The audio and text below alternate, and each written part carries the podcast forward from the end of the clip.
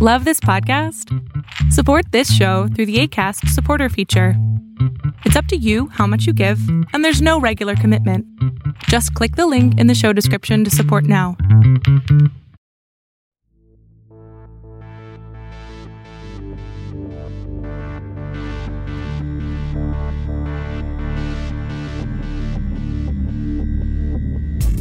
Introducing a new incarnation of world-renowned spiritual teachings, Higher Balance Dojo. Dojo is Higher Balance's latest digital training membership. Inside the Dojo studio, you'll find loads of curated content, handpicked and organized to help you learn the most important lessons and techniques that are guaranteed to bring about spiritual transformation, initiate real mystical experiences, and inspire you to reach ever-increasing new heights on your journey to spiritual awakening. Sign up for a $1 trial to Higher Balance Dojo now and experience it for yourself by visiting hbidojo.com. That's hbidojo.com.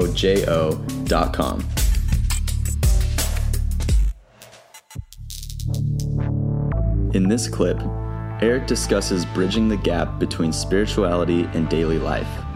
Understand the importance of maintaining your meditations and spiritual practices to up your spiritual wattage. Then, discover a simple movement that calibrates your energy and creates a reservoir filled with prana energy. Enjoy. To see more and get a link to access the full class, go to rebelgururadio.com/EJP Session Episode 6.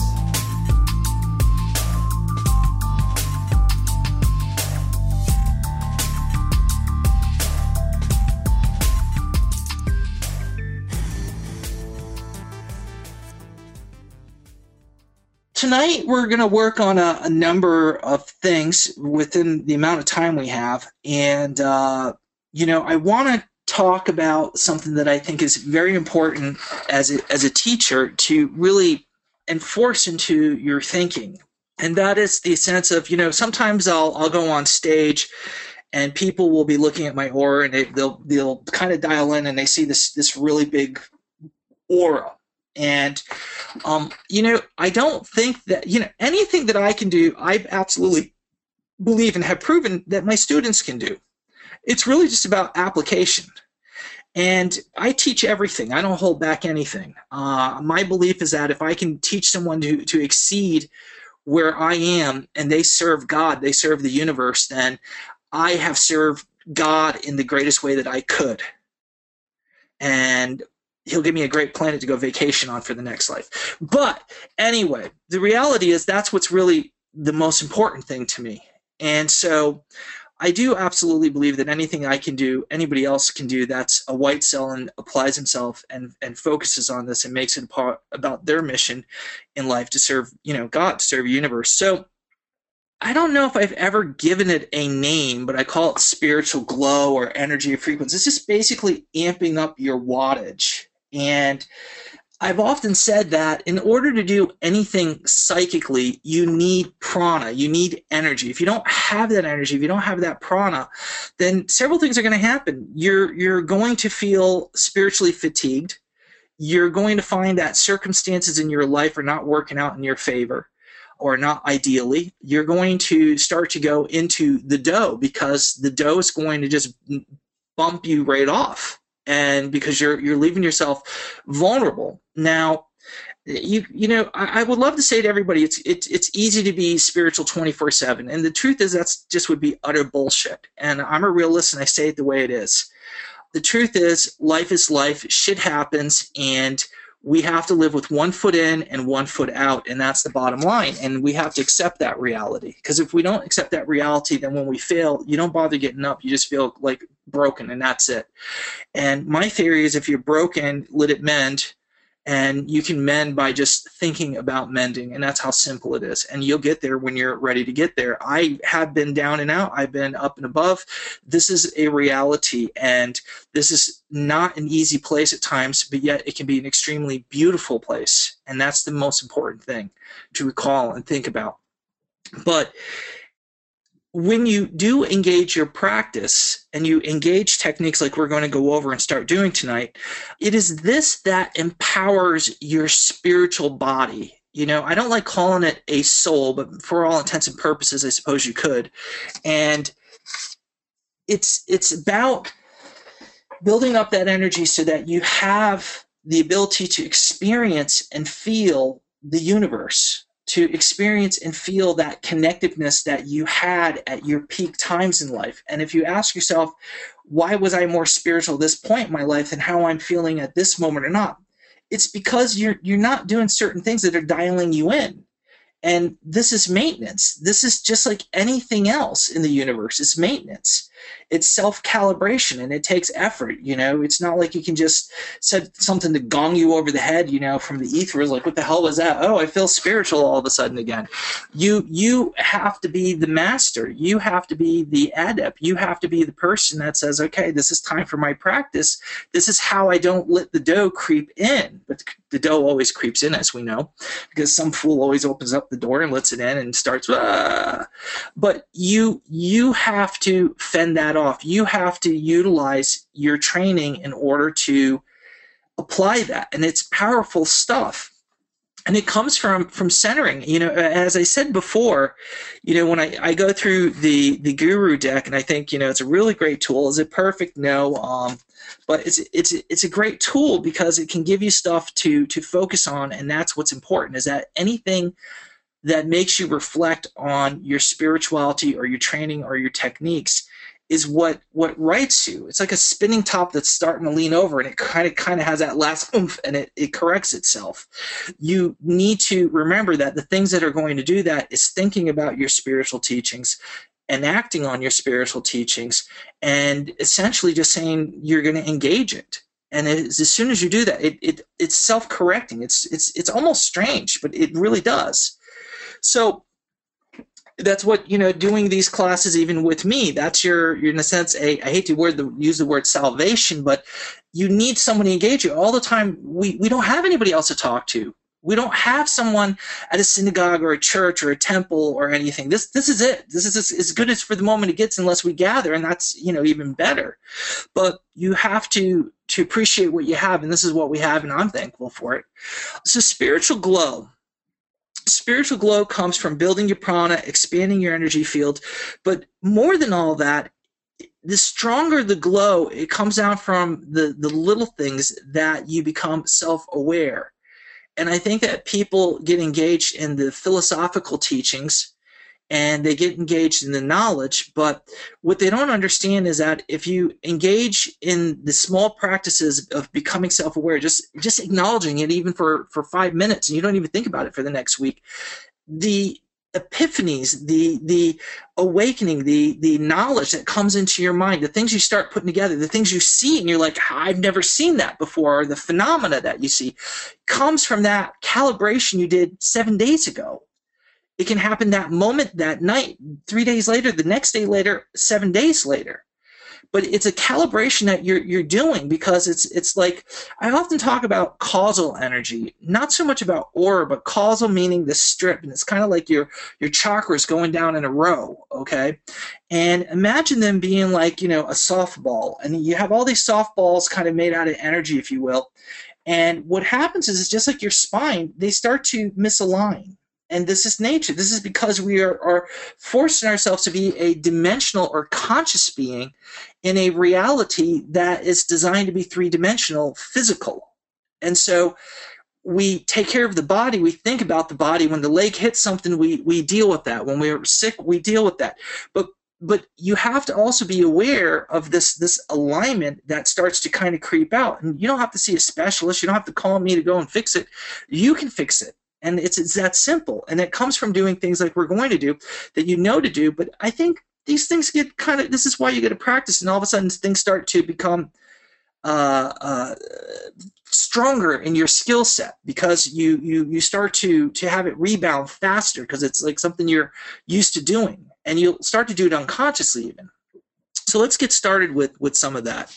So in either case, what we're going to do is very, very traditional, very, very beginning stuff, and it's the most profound stuff. The beginning stuff is the most profound, and when you guys do this class, I make points to you guys, and you guys are like, my God, I never thought about it that way. That just changes everything. So we'll see if I can bat 1,000 again this week. We'll see.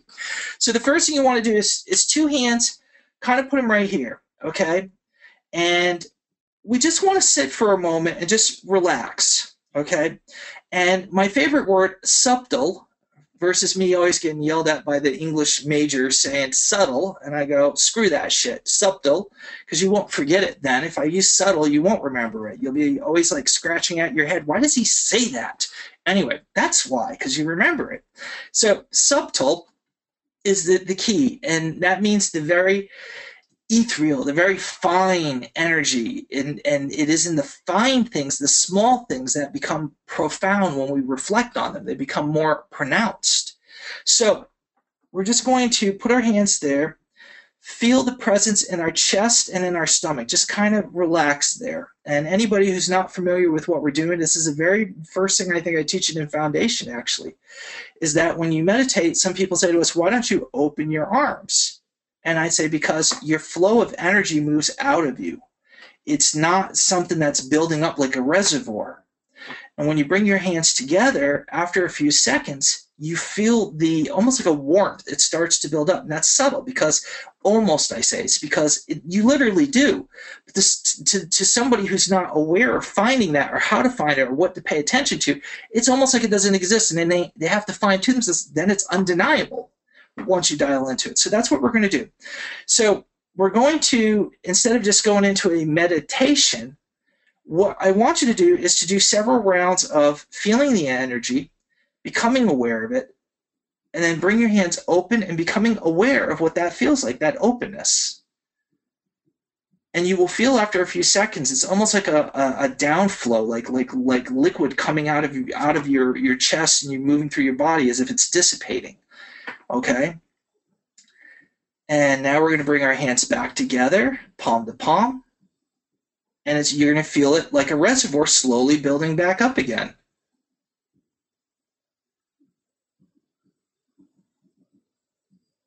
And we're going to bring our hands open again and let it out.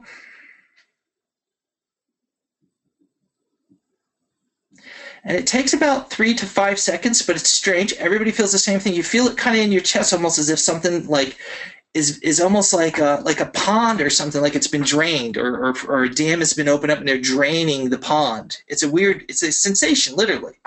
Yes, am I crazy, or do you guys feel what I'm talking about? Don't say yes and agree with me, because I can't help you if you just say yeah, yeah. Okay, this is real stuff, and I think that there are people out there who think that I'm just talking in symbolism, that I'm just saying these things because it's like to give them a metaphor. And I mean it literally. There's sensations. They're literally there. So again, we're going to bring our hands back together.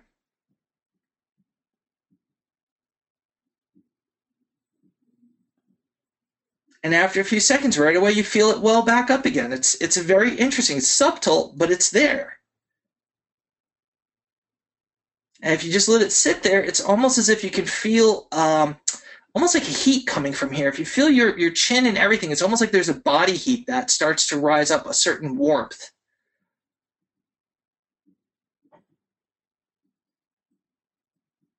And open your arms again and just let it release.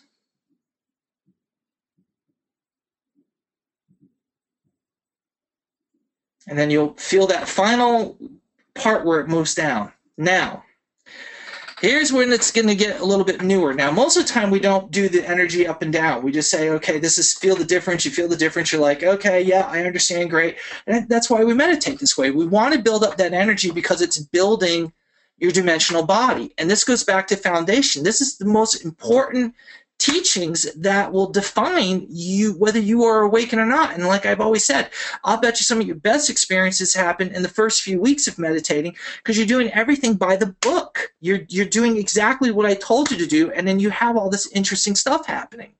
And then what happens is you start to wander a little bit, and you get these other ideas, and you're like, well, maybe I'll try meditating this way, or I'm going to not touch my chakra for a little bit and put my hand down, or I'm going to do this, or you start listening. And all of a sudden, a few months later, a few weeks later, you're like, well, you know, it's not as good as when I first started. When I first started, I was shaking, I was having vibrations, I was tilting, I was feeling elongated, all of a sudden I had flashes and everything, because you did stuff by the book. There's a reason I've thought about all this other stuff. If you think I haven't tried to go do this or that, you're crazy. I've refined it down to perfection. So now, when you have your hands like this, what I want you to do is to, get familiar with building up that energy. And what I'm going to ask you next is something that takes discipline. So focus, feel the energy. And I just want you to give me a little nod of your head when you can kind of feel it up to the point where you almost got that heat underneath your chin, almost that full feeling. Now we know when you move your hands, it's just going to be about 5 seconds later, you're going to feel that drain, okay? But here was what I want you to do. I want you to hold it. I want you to think about holding it, but you're going to, when I say, open your hands, but you're going to hold that energy in and not let it flow down, okay? So on the count of three, we're going to open our hands, but you're going to hold that energy there. And the second I just suggested that, did you feel a flux happen in your chest as if it went down on its own, even though your hands were still closed? That is the power of your mind. Energy begot something with your conscious thoughts. It follows what your mind wills. Your physical movements just help you relate to the thoughts. It amplifies like a confirmation of what you want to do. What you have to do is you have to get to the point where you can do it without moving your hands, with moving your hands or moving your body, but you hold it. When people ask, when I move around and I go in between or I do psychic stuff, I say I hold that state of mind. That's why I can get up and move. Other people can't do that. The second they move, it breaks. And like a house of cards, it just falls down. I hold the cards together when I move. That's mental discipline. Kung Fu Master. So let's go and let's hold that energy. Feel it. Hold it. On a count of three, we're going to open our hands, but we're going to hold it. 1, 2, 3.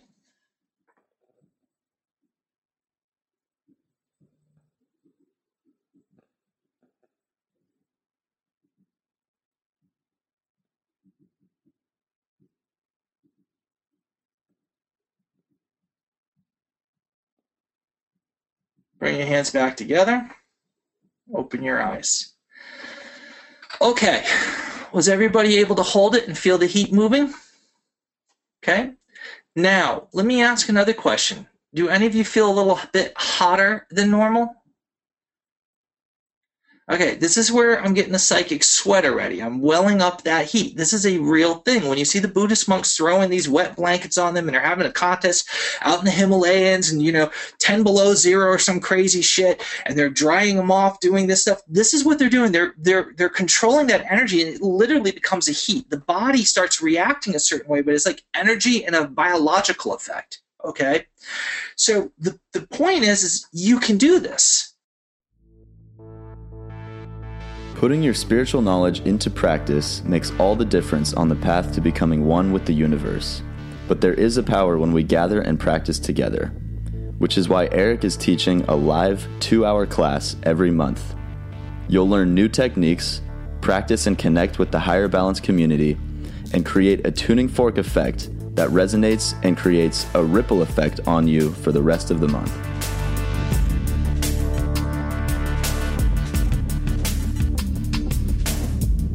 To access the full class, go to rebelgururadio.com/Eric Pepin Live.